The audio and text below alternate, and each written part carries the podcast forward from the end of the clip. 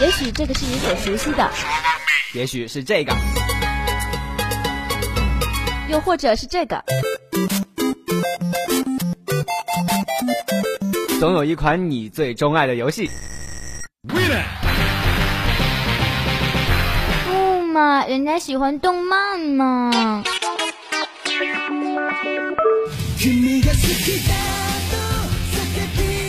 这里有你狂爱的动漫，这里有最酷最炫的动漫明星，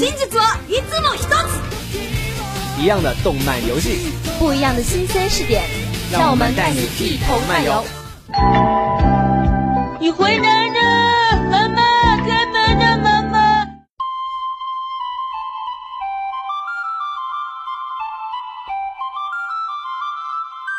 一样的动漫和游戏，不一样的新鲜视点。欢迎收听每周六十七点三十的漫游新视点，我是播音阿左，我是微微。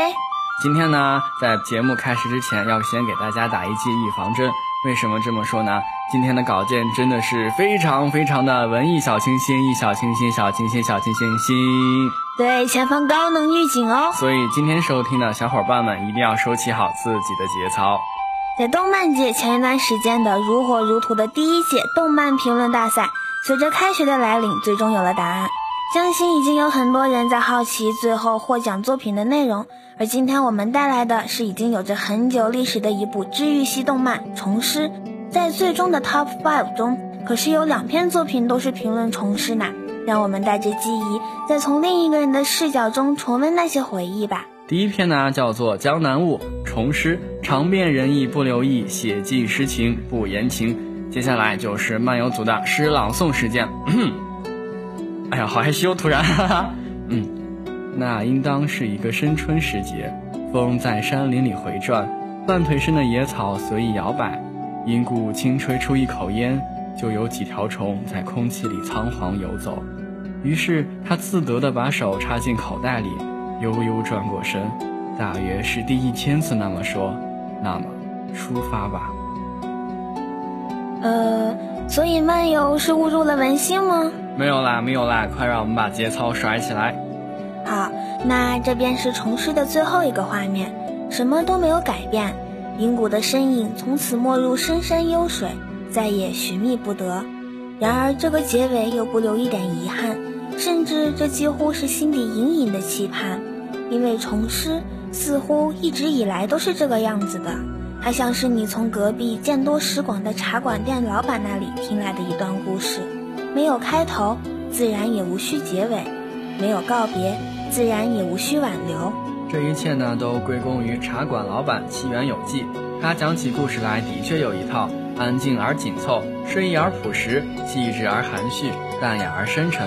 动画制作组也赐得了他的真传，在虫师的世界里，山水背景画如白墨般古朴淡雅，人物的一言一行表露自然，稳而不缓，急而不躁，分镜平缓朴实，镜头语言直白却不苍白。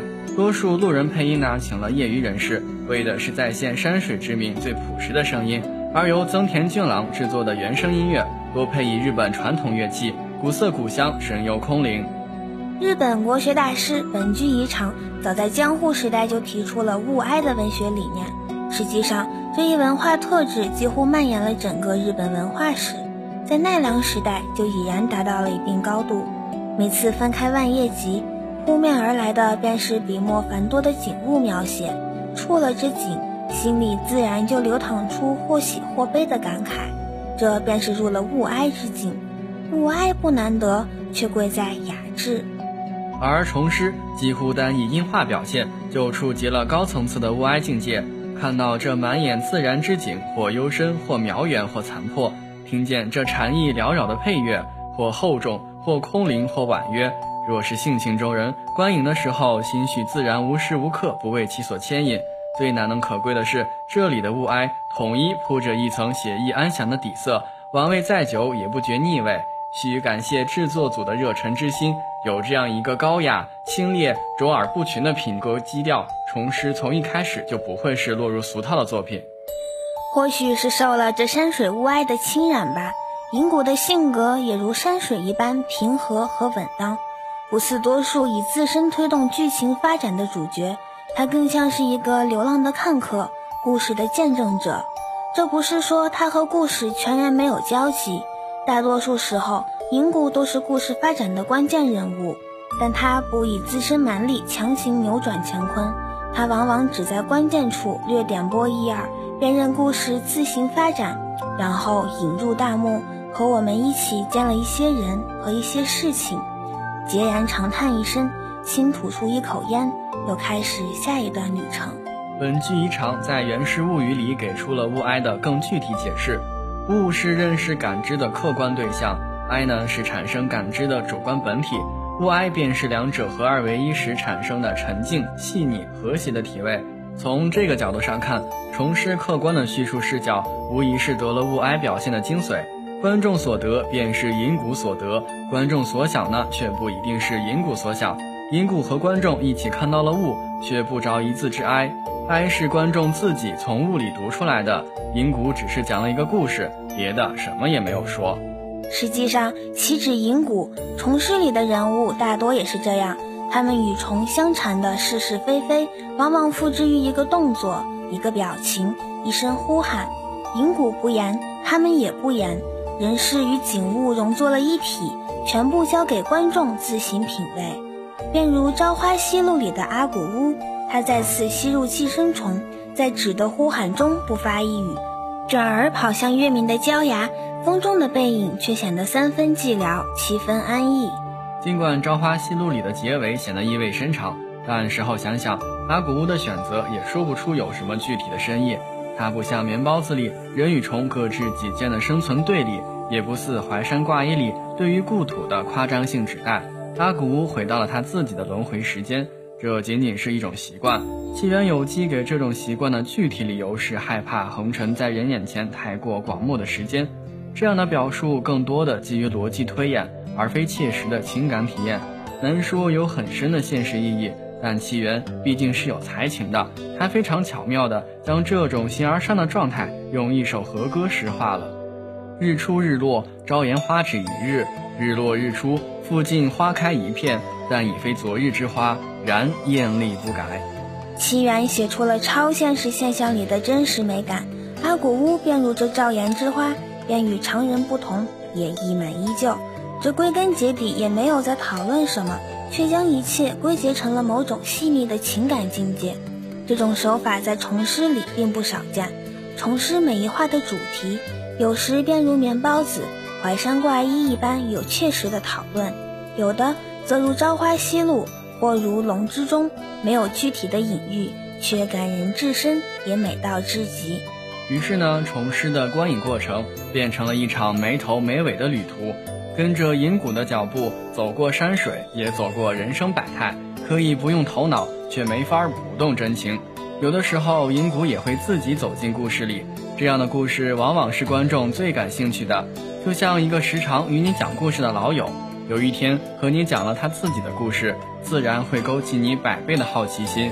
比如在《彼之海》里，银谷真的和别人讲了好多故事，他讲的那么动情，甚至一不小心就走进了别人的故事里。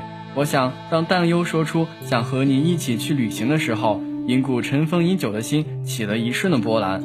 于是他开口定下姻缘，即使知道这句许诺也许只能付于空山流水、鸟鸣花开。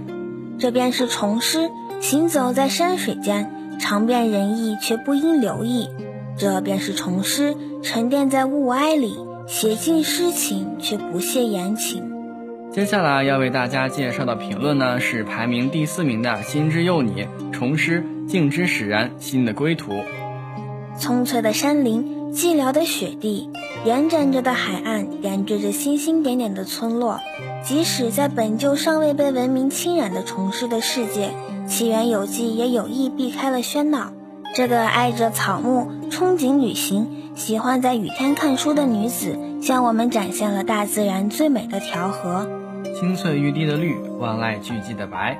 虫师为这个世界染上温度的时候，唯独忘记了人，仿佛简单的灰与白的勾勒。冷色调填充的人物和高饱和色彩描绘出的梦境恍若隔世，好似有意将人隔离，但缩小后的人类世界竟让人觉得才是它该有的形态，将观众的心也一起吞没，剩下的就只有一片安宁。只是这个净土般的世界，多了生命本源的虫和虫师银谷，朝夕相伴却又浑然不知。对普通人来说，虫好像是梦中才会存在的生物，远离人世的喜怒哀乐。他们按自己的法则活着，即使可以偶尔驱逐，却无法阻挡虫的洪流。银谷把人的恐惧、愤怒、虫的无争无情全盘接受，提出适当的建议，但从不说人与虫共存这样冠冕堂皇的话，尊重着每个人的决心和选择。我来说一个喜欢吃黑痣的虫的故事吧。这句话惹来听惯了图虫故事的担忧一脸错愕和之后的会心一笑。人与虫的世界在银谷眼里是如此悠然。这个游离在虫与人之间的旅人，踩出了一条连接人与虫的路。以旅途为题的动画，除了脚下，还有新的旅程。只是走过这条新路的，不是银谷，而是七元有纪和我们。或顶着淅沥的小雨，或踏着斑驳的树影，绕着田边蜿蜒无人的小径，前路漫漫或随遇而安。追着银谷的脚步，观众的心也在重师的世界中迷失。人生无常，该何去何从？七元有记没有告诉我们答案。七路之群有无奈，有温暖，但更多的是大海般的波澜不惊。听着哀婉清脆的音符，三人的对白还在耳边回响。沉浸在那份安静中，好像走过了怎样的旅途，已经不再那么重要。重师的静又不同于奇诺之旅的冰冷，它有感动，有悲伤，有绝望，只是将所有的感情都归于沉静和淡然。原作几乎舍弃了黑白对比，只剩满眼的网点和黑灰变化，没有了强烈的视觉冲击，但让背景好似游离在虚无和现实间，一尘不染。而相比于原作静得恰到好处，动画更是达到了完美的调和。其实呢，虫师的最大魅力在于它并不渲染虫所带来的恐怖，整个故事几乎都以一种淡然安静的氛围展开，就像一杯淡淡的清茶，让观众平静的看完之后，却能久久沉浸在它的美妙和深沉之中。虫师的第二个特点是故事的绿色自然风格，被茂密森林覆盖的大山。石板铺成的山中之路，古老的村庄，古装的人物，所有的一切元素都让人呼吸到大自然的清新，感受到大自然的广博。而且根据每一集故事的不同，不仅有不同的人物出场，连配乐、片尾曲都各不相同。而且每一首音乐无不衬托出深沉宁静的原著气息。这首独特的感情基调，如此客观的述说，构成了虫师整篇独特的感觉。让人感觉自己身临其中，但又好像只是一个旁观者。加上每个故事不算沉闷，但是淡淡的忧伤情调全都让人印象深刻。《虫师》是在商业动画充斥日本市场的一部风格迥异的清新之作。如果用两句话概况，那就是“淡然之处显瑰丽，平静之中藏深意”。好啦，今天的动漫部分就是这样。快让我们赶紧把节操丢掉！真的受不了这种特别特别深沉的文风了。一段好听的音乐过后呢，将由雪糕和叉臂为我们带来今天的游戏部分。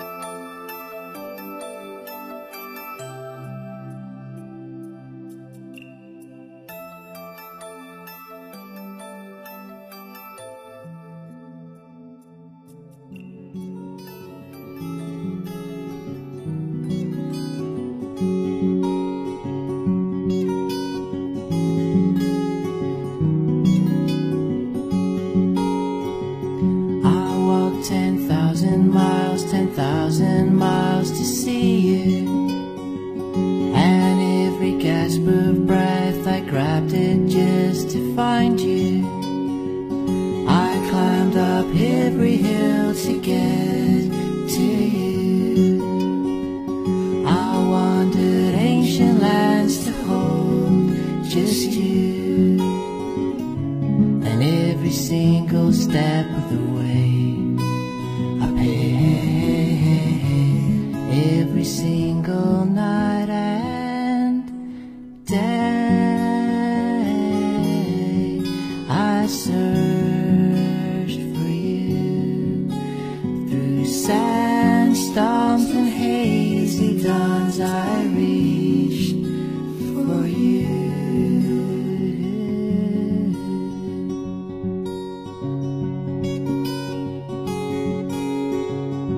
paid ten thousand pounds, ten thousand pounds to see you. I robbed convenience stores cause I thought they'd make it easier.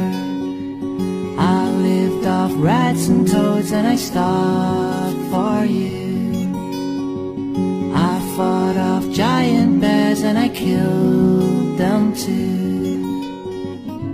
And every single step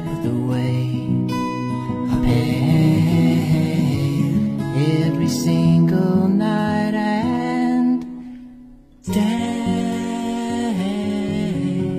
I searched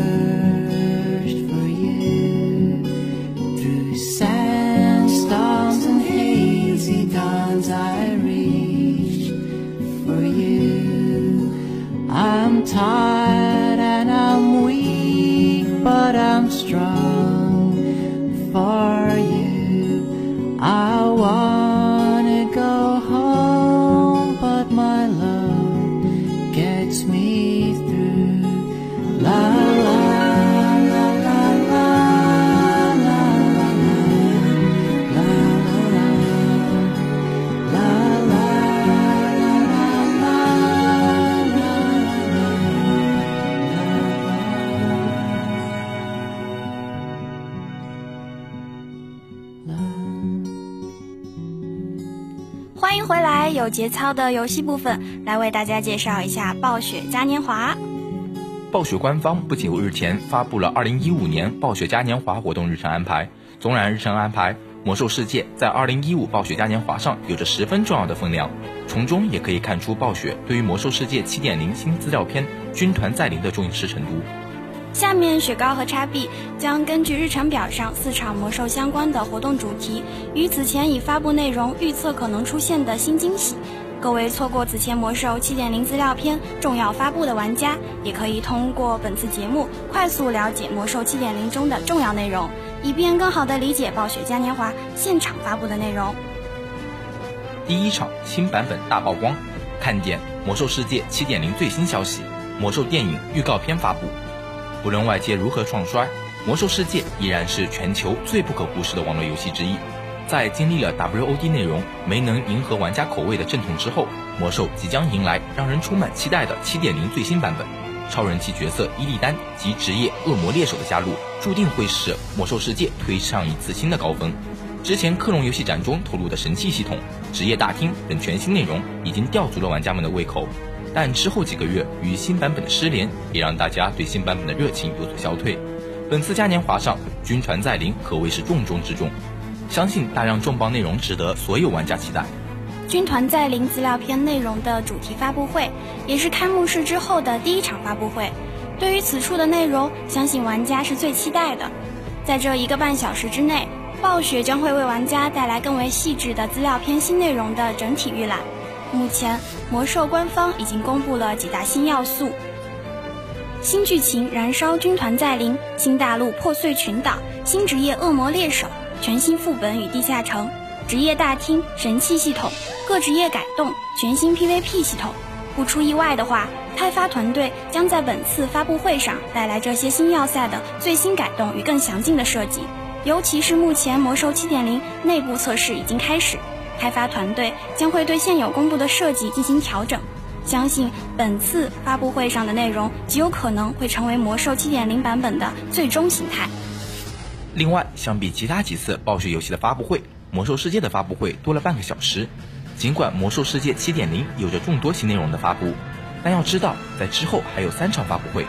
在魔兽世界官方微信爆料魔兽电影将于十一月六号发布电影预告片的情况下，这多出来的半小时，我们完全有理由相信将会留给魔兽电影预告片发布。如果说7.0新版本是正在玩魔兽的玩家所关注的焦点，那么魔兽电影就是所有玩过魔兽的玩家最期待的内容。现在一切只等十一月六日官方正式发布预告片，让广大魔兽玩家全方位感受魔兽电影的魅力。第二场剧情盛宴，看点之一，剧情希尔瓦纳斯将会是何种定位？之二，军团再临相关宣传内容与计划。在科隆游戏展上，魔兽世界官方已经放出了一部分新资料 CG 片头，内容为古尔丹在扭曲虚空之中找到了一个被囚禁的绿光恶魔，而这个恶魔，相信所有的魔兽玩家都不会陌生——伊利丹怒风。